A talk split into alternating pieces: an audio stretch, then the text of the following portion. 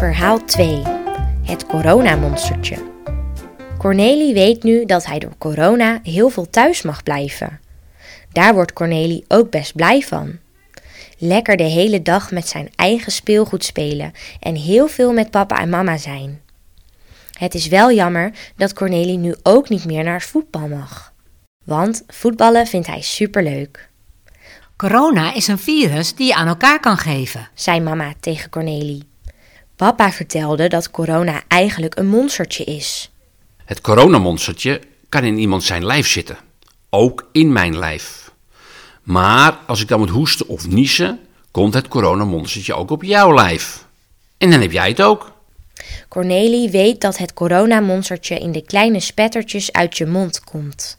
En wat moet je doen om de spettertjes niet aan iemand anders te geven? Vraagt mama. Dat weet Cornelie. Dan moet je in je ellebogen hoesten of niezen. Stomme coronamonstertjes. Daardoor mag Cornelie niet meer naar voetbal. Uh-oh. Cornelie voelt een kriebel aan zijn neus.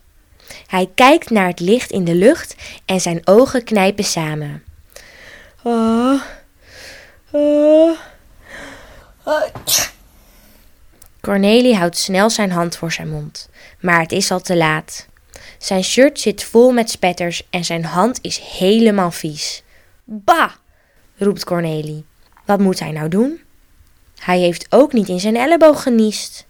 Hij rent gauw naar de wastafel en doet zijn handen onder de kraan. Mama komt even bij Cornelie kijken.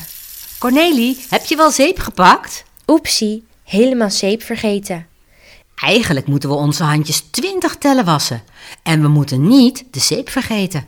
Twintig tellen, denkt Cornelie. Dat is best wel moeilijk. Cornelie krijgt een supergoed idee. Hij zingt gewoon een liedje die ook twintig tellen duurt.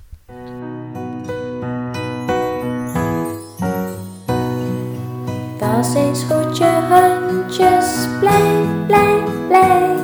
Vergeet niet al je vingertjes, die horen er ook bij. Twee handjes met wat water, twee zeep erbij. Zo zijn je handen weer blij. Zo zijn je handen weer blij. En als je handen schoon zijn, vergeet dan niet de kraan. Want als je die niet dicht dan zwemt er straks de zwaan. Zo droog je de handen weer blij. Zo droog je de handen weer blij.